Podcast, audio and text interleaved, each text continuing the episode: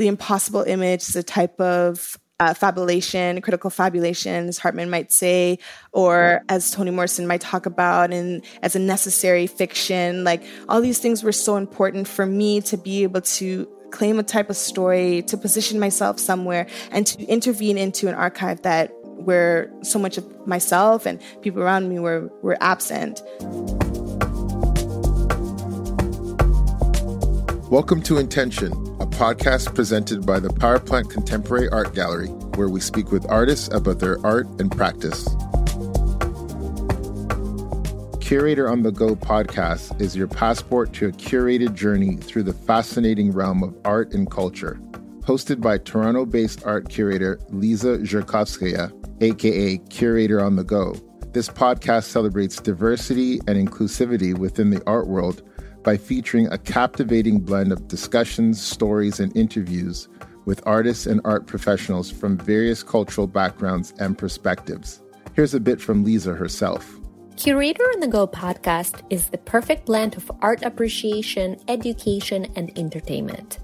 With each episode, you embark on a new adventure, delving into the diverse and inspiring practices of guest speakers that include artists, curators, and individuals with unique perspectives on art. These guests bring fresh insights and experiences to each episode. I invite you to be part of the Curator on the Go community, where artists, art lovers, and enthusiasts come together to celebrate creativity in all its forms. Now back to the episode. For many artists, there's literally no separation between their work and the communities in which they belong. Working in relation, these artists situate their artistic practices within and alongside the traditions, spaces, and stories that nourish and support their creativity. This sense of rootedness, responsibility, and connection to the community leads to all kinds of exciting possibilities. Award winning artist, writer, and curator Anique Jordan looks to answer the question of possibility in everything she creates. Working for over a decade at the crossroad of community economic development and art, Jordan's practice stems from and returns to the communities that inform it. As an artist, Jordan's work plays with the foundations of traditional Trinidadian carnival and the theory of hauntology challenging historical narratives and creating what she calls impossible images. Anique, welcome to the podcast. Thank you for having me. So, you are regarded as a multidisciplinary artist, very much grounded in community, working in relation with the people, places, and traditions that inform your work. Can you tell me how your practice came to be shaped in this way? Well, I think I just always grew up surrounded by people who were not just thinking of themselves or of their immediate environments, but always thinking about what's happening with their neighbor or what's happening within their community or with the kids in their community. When I was younger, my mom put my brother and I in dance, in like Afro Caribbean dance like a dance program that was run by a group of older Caribbean, Trinidadian, primarily women. And through that program, we'd see people, they would raise funds for things, they would um, involve the community in very particular ways. And I grew through that by being mentored by a, group of older, like young girls at the time, who really showed me what it was like and what, um, what it meant to reach out past like ourselves and to give back to our own communities. And I saw that also with my mom. Like my mom growing up, if women on our street were like walking to the bus stop or you know walking like taking the bus back from kennedy station or something that to the neighborhood she would pick them up and like drop them off somewhere closer or drop them home or i would see her make food and bring it to people that were like elders who might have been in the hospital at the time or friends' family. So I was kind of always surrounded by people who were showing me what it meant to support a community and to return whatever it is that you do back to the community. It's never been something that was like taught to me explicitly as you know this is how you you carry yourself this is how you behave but it was sort of modeled and and everything that i did and because I grew up in Scarborough, I also was surrounded by a lot of youth workers who were constantly showing young people that they could be leaders in their community and that we have impact and that our voices are important. And so I sort of just grew up in an environment that was teaching me all the time that what I do has a huge impact on what happens in my community. What happens in my community has an impact on me. And therefore, we're in this relationship where returning to each other is a must for things mm-hmm. to function. That's wonderful. Tell me how you link that then to your artistic practice, because you're you're sort of describing a, a milieu, uh, an environment that's focused on collectivity, on care, on mm-hmm. mutual support and aid. When you start to think of a, a career in art, how did you make that connection then to what you were sort of raised in? Like, so as a young person, I was mentored by a lot of um, younger or like teenage age people in in Scarborough or in Malvern and then so as I grew up I started doing the same types of things and so at the time it actually one of my best friends and I started working with a group of mentors who had run a magazine in Scarborough that still exists called Urbanology Magazine. And we were being mentored to learn how to develop our own magazine that was like by youth for youth. And we so we started right. this this little magazine called Steps, which stood for showcasing the endless possibilities of Scarborough. And it ran a, a couple of years of I think it's like five of us. It kind of switched after a few years, but about a group of us that were getting together that learning how to use what was like really coming out of hip hop at the time because urbanology was based in a lot of the hip principles of hip hop and thinking about how we can reach out to our community to gather stories, to talk about art that was happening, design trends, to celebrate businesses. And from that, my best friend and I, Carla, um, we started really being interested in thinking about how we can um, support young people who were sort of going from what was called at the time moving from bandanas to business cards. And we were really interested in like how we can support that that emergence of all these youth-led businesses that were coming up not just in scarborough but in the west end as well. And that is what led me towards working in community economic development. So thinking about small businesses within the communities how business becomes not just um, like a craft or a hobby or a means of of survival but also something that is sacred that's something something that that's really important and close to people, right? And so right. we started really thinking about business in that way and looking at young people using different principles of business and of like turning what they have into something that they need. And that right. sort of expanded for me beyond just Scarborough and beyond just that organization that my friend and I were running and towards thinking about that in a more international space. So I went back to school and I studied international development and I started thinking about the ways that like women would use crafts as a form of getting their own sort of means of of, of income that's away from right. their partners or that is in addition to what they might have been making if they worked like a nine to five job.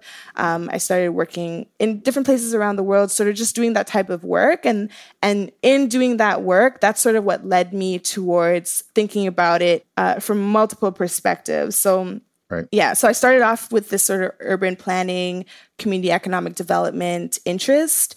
And it became really clear that there was a limit to being able to understand or talk about the ways that people survive that is not just about making money that is not just about right. something that's tangible but there are so many intangible things that that field of community economic development couldn't grasp with so like thinking right. about culture thinking about arts thinking about um, stories that are passed down thinking about survival strategies that are taught between um, young people and and their elders our communities and the land, and stories that are just sort of funneled through our bodies and through the ways that our customs and the ways that we carry ourselves.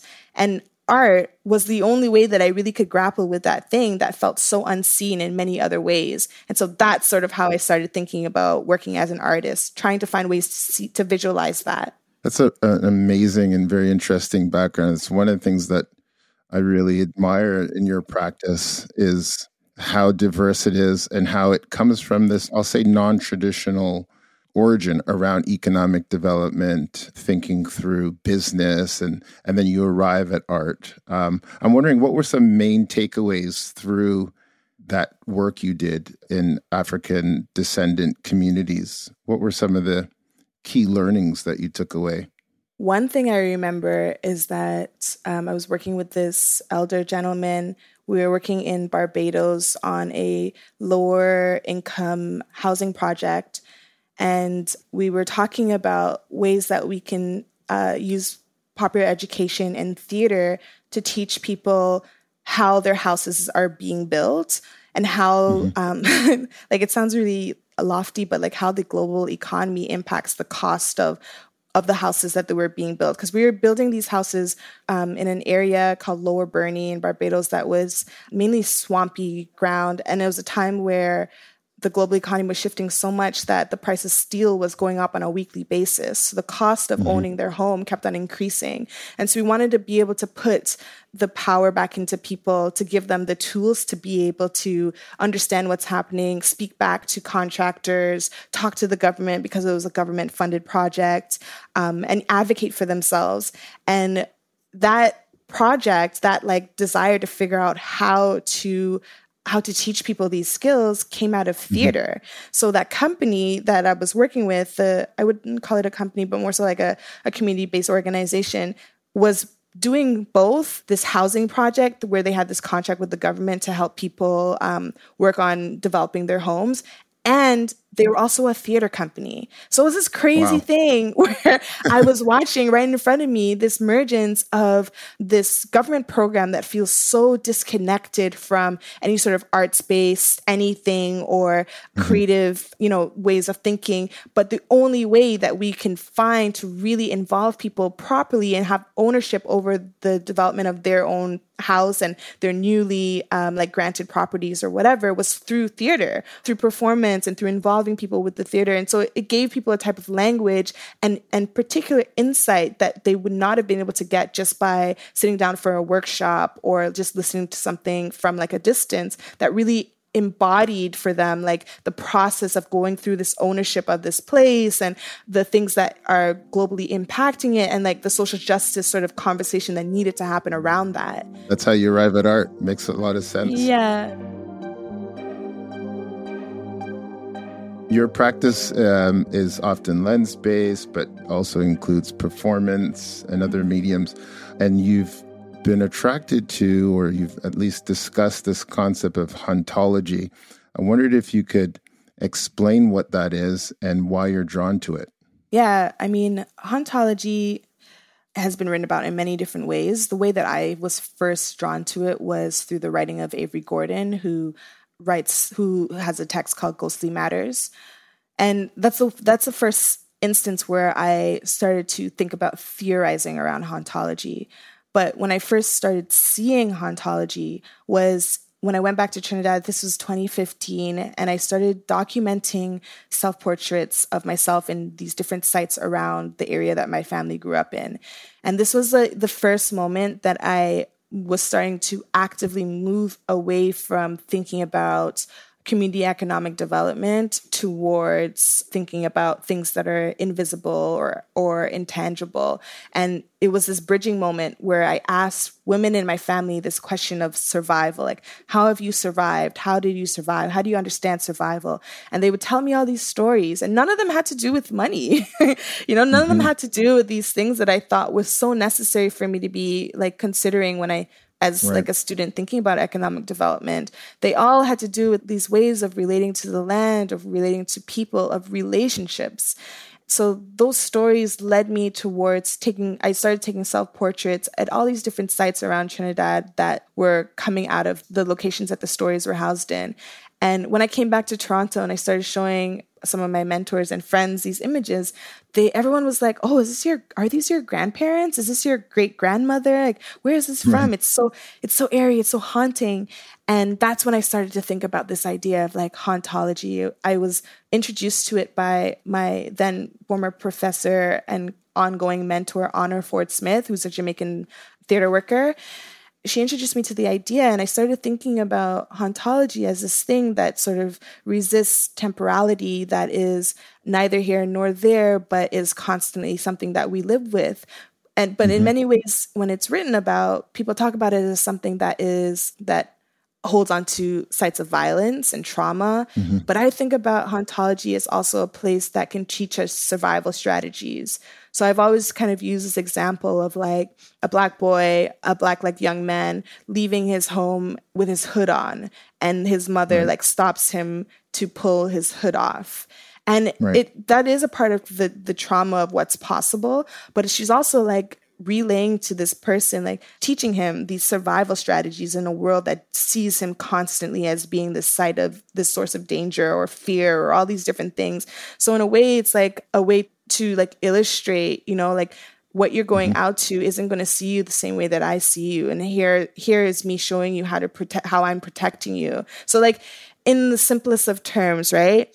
And so when I think about what haunts us, I am thinking about these ideas of like slavery and displacement and mm-hmm. colonization, but I'm also thinking about the ways that we've learned to survive through that in spite of it and being able yes. to create communities and to being able to ensure that our children survive and are brilliant and are loving and all these different things that come out of our community in spite of all the violences that we have to also respond to.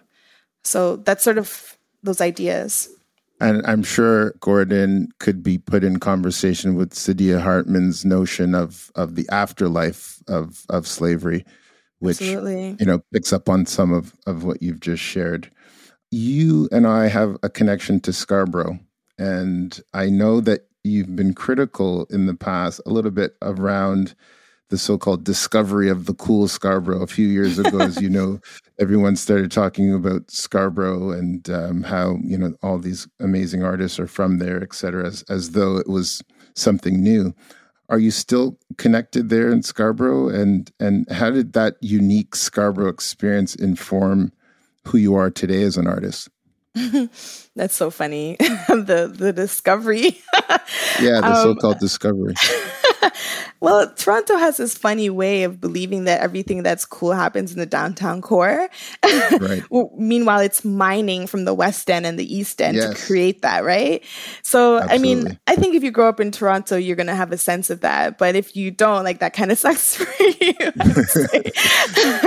but not just Scarborough, like I think of Scarborough as a type of, uh, like a location that we see in many different places, right? Like to me, mm-hmm. the West End is like a quote unquote type of Scarborough, like in the way that it's a community that is constantly being thought of as a place of, in the past at least, as a place of like violence or low income or all these different like markers that say yeah. that this place is a place that is no good.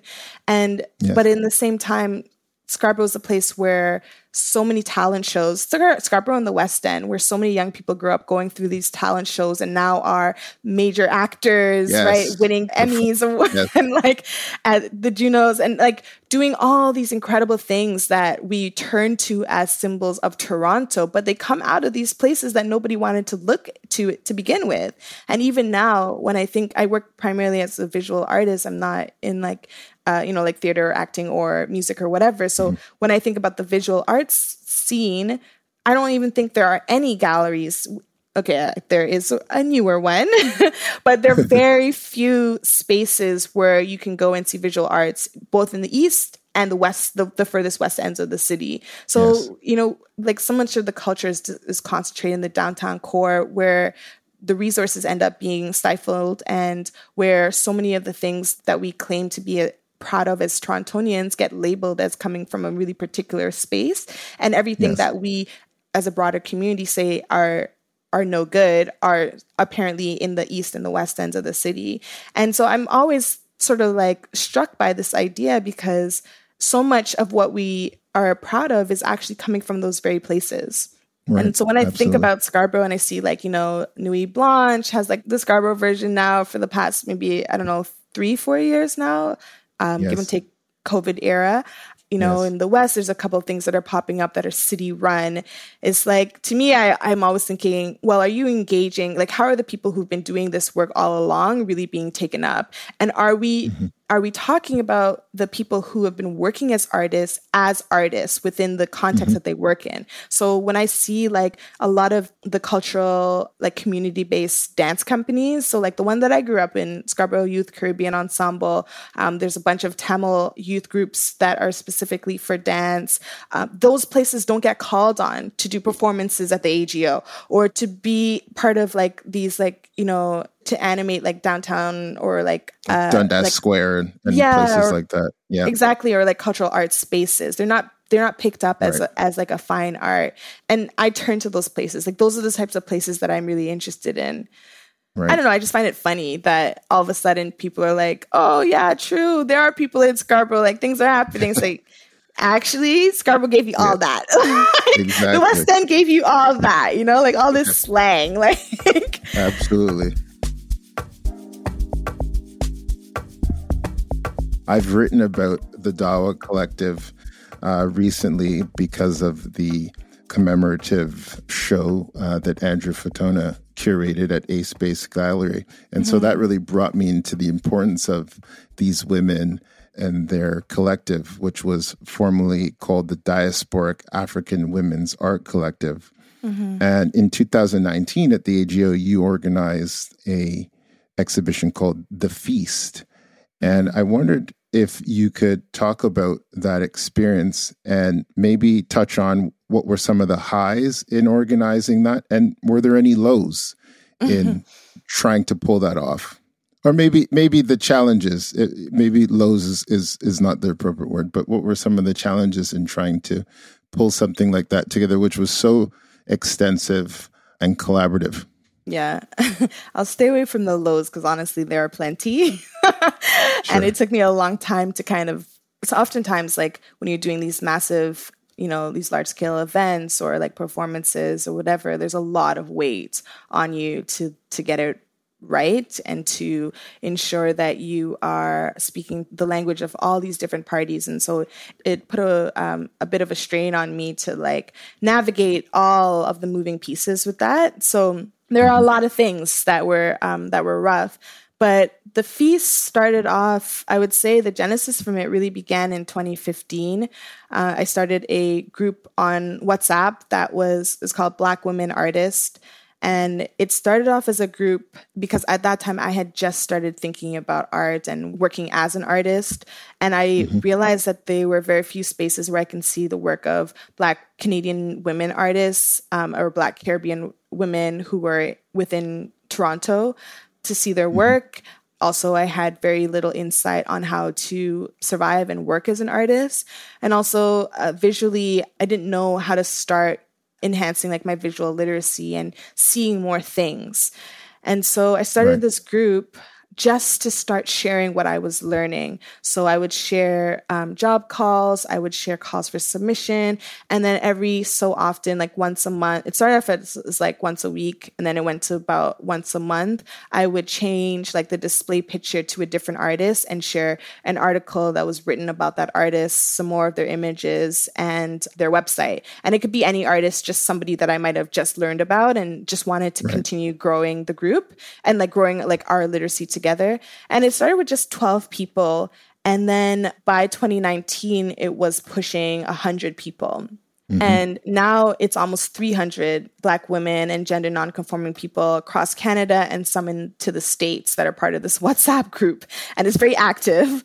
So, right. but by 2019, everyone, we had just done this thing where people were like, well, let's introduce ourselves. Who's in this group? I too didn't even really know because I would add people as their friend, as they said their friends wanted to be in it. So right. we started sharing photos and seeing faces, and it was like the first time we kind of virtually met each other in that way. And then folks were like, "Let's let's meet." And so mm-hmm. at that time, Julie Crooks had just curated the Mickalene Thomas show at the AGO, mm-hmm. which was thought about at that time as being one of the first major contemporary art solo shows of a black woman artist in a in the main gallery in the AGO. It was a big deal, and people were talking about that right. quite a bit through that right. language. And people in the group were really interested in going to see Mickalene Thomas talk, her her artist talk. And when we when they reached out to the AGO, all the tickets were sold out. And I knew from working at the AGO that there are oftentimes the audience for these things are an audience of all white folks who have mm-hmm. early access and VIP memberships or whatever. And so I wrote to Julie and to folks at the AGO, and I was like, "Is there any way that here's a group of Black women artists? We're really excited to see the show. We'd love to hear Mickalene Thomas talk. Is there any way we'd be able to get a few tickets?" And so Julie reached back and gave us uh, offered us a few tickets to be able to see the talk, mm-hmm. and then that began the conversation around how do we actually take up space within this institution that's just not just not seeing us at all. And so because we were simultaneously talking about a space to meet, and then I was in conversation about like where actually are all the Black women within the AGO, within um, major contemporary galleries in Canada the the two ideas really came together right. and as part of the black women artists group we formed an advisory committee and we started to plan the the feast and when yes. we were working on planning it i wanted to sort of um, slow down a bit because to me it was very important that i don't ever do something and behave as though this is the first time it's happening. So I wanted right. to look back, and I was always looking in the Toronto archives and the Ontario archives. So I started to look into it and see like what is the history of Black women artists organizing in Canada, and that's when I mm-hmm. came up learning about Dawa and da- the work that they had been doing.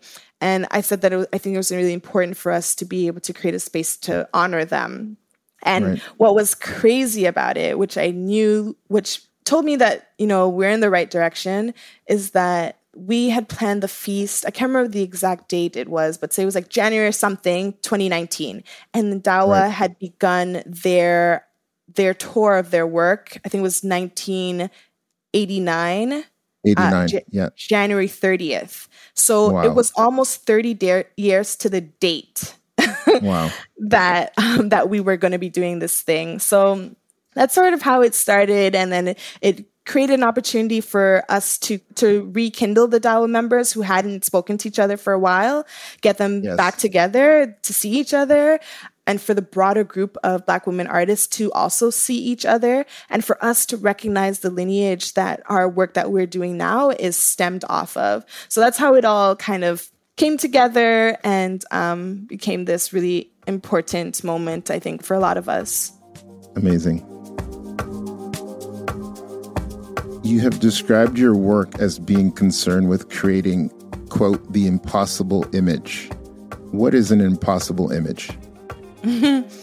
um, at the time, I was doing a lot of research in like my family history and the history of carnival and I realized that a lot of the things that we were um, needing to make to sort of intervene into historical records and archives that absented us was to mm-hmm. create things that actually did not exist, that as archival documents were imagined and created anew in order for us to to visualize a particular type of presence within a history that rejected us or that mm-hmm. decidedly put its vision elsewhere.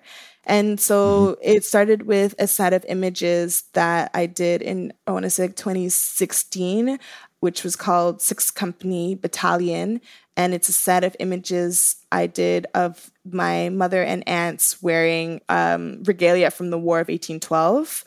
And it was at the time it was something that I did in response to a um, Basquiat exhibition where a group of black artists from the city were asked to like submit a proposal to think about a component of Basquiat's work, and I was mm-hmm. really thinking about heroes and saints and thinking mm-hmm. about uh, I had learned about my family history, um, fighting in the War of 1812 in order to essentially like have their freedom from being enslaved in the southern states.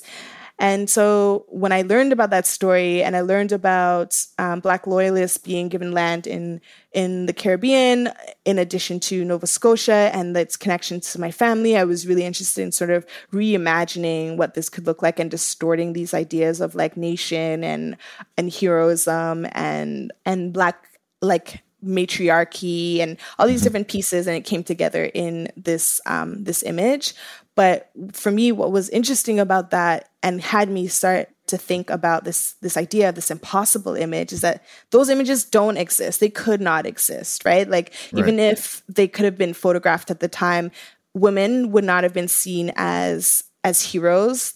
particularly not black women and also there's an interesting question around like colonialism and the ways that black people who needed to needed to like fight basically for their freedom in this particular way through being loyal to the British crown, what like all those sort of um, conflicts mean and like how that shows up in like on the body and and through my own way of seeing as like documenting like creating this image myself as like a mm-hmm. descendant of this like none of these sort of stories and like components were meant to be able to be possible so right. so i started thinking about that as like the impossible image is a type of uh, fabulation, critical fabulation, as Hartman might say, yes, or yes. Um, as Toni Morrison might talk about, and as a necessary fiction. Like all these things were so important for me to be able to claim a type of story, to position myself somewhere, and to intervene into an archive that where so much of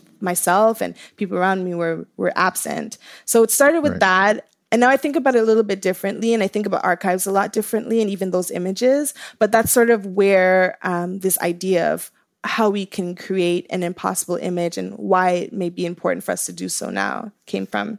I want to ask what you're working on now and and what's coming up, and if there's anything you'd like to share about your yeah. practice, where it's going. Yeah. Well, I just finished school. um, Congratulations! I, I saw that thanks. Yeah, I was mad. like, yeah, so there's um, a book attached to it. I understand that is in short uh, short distribution, but I hope to read it one day. Yeah, yeah. There's five copies because it was expensive. it was expensive yeah. as hell to produce and just about killed me. But yes, yeah, so we it, that's part of our curriculum. We were supposed to produce a photo book or a monograph right. plus a thesis. So I combined it. So I I'll say that's actually what I'm working on. I'm um, working on re-editing that book so that it could be more broadly distributed and getting an mm-hmm. editor mm-hmm. to support me with that. And then I'm also working on while I was in grad school, I I because I was away from Toronto, I started to have to think about more of the the like the essence of my work versus the place that my work comes from mm-hmm. if that makes sense and so i started thinking a lot about yeah this question of the impossible image this like question of like surrealist spaces ways that mm-hmm. we can imagine a different way of being together of of of like understanding ourselves today in order to create a different future i've always been mm-hmm. kind of struck on that and so that's sort of like the foundation of everything that I'm doing now, like this idea of like, well, how do we see differently? How can we see what is already here that is maybe goes against the status quo through right. like spirit worlds, through carnival worlds, through um, surrealism, through the body, stuff like that. So that's sort of where I'm at and the things Exciting. I'm thinking about. Yeah. And lastly, because I know you're someone who travels quite a bit, you've gone to school outside of Toronto. I want to take up this notion of home. And I know that you've written about it being an ephemeral and sometimes elusive notion, but what is home to you and, and where is home now for Anique Jordan? That's such a nice question.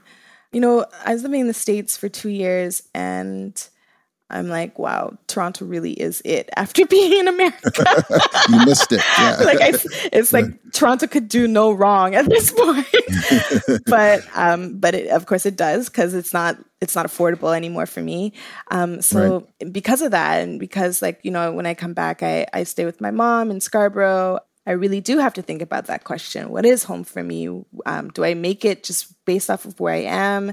And I don't know. I'm not sure. I think um, mm-hmm. I now have to think about home as maybe not even necessarily embodied in the way like just where I am is home and certainly mm-hmm. not structural but more so like a decision like I have to actively decide that I am good at this moment where I right. am, that I'm right. safe. I have to make those decisions or find places or like something, things around me, people around me that can ensure that I do feel like safe and grounded. And I have to actively like decide that because since 2019, I've moved every like nine months or so since COVID right. and then next thing, then school and then back. And then, you know, so the idea of home has been something that has sort of evaded me and I've had to turn to other ways of trying to understand it and making an like making a decision that says like right. I'm good here right now for for now, you know?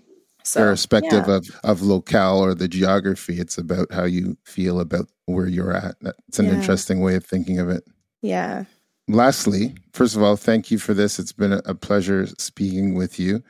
What we're trying to do on the podcast is have the featured artist ask a question of the artist who will come up next in the series. And so I wondered if you had any question, could be about anything that we can pose to our next guest. Okay. Okay. Let me let me think on that. um, I want to ask them if they think hope is important. Yeah. The notion of hope. Yeah. Just like as as like blanket as possible. Like, does the idea of hope feel like something that's important to you? Do we have to have hope in order to build a future? Like, is it necessary, or is there something else? I don't know. Fascinating. Thank you for that. Anique, thank you so much for this. It's been a pleasure. Oh, thank you so much. This has been a great conversation. Really great questions. Awesome. In/Tension, presented by the Power Plant Contemporary Art Gallery, is made possible with the support of Canada Council for the Arts. We thank the diverse mix of Canadian contemporary artists for sharing more about their lives and work. This episode was hosted and created by Neil Price in collaboration with the Power Plant Contemporary Art Gallery team, Beverly Cheng, Daria Sposobna, and Zachary Scola Allison. This show was produced by the team at Edit Audio. This episode was edited, mixed, and mastered by Ali Sirois. Our executive producer is Steph Colbourn, and our production manager is Kathleen Speckert. Show music is by NoKliche and Mopao Mumu.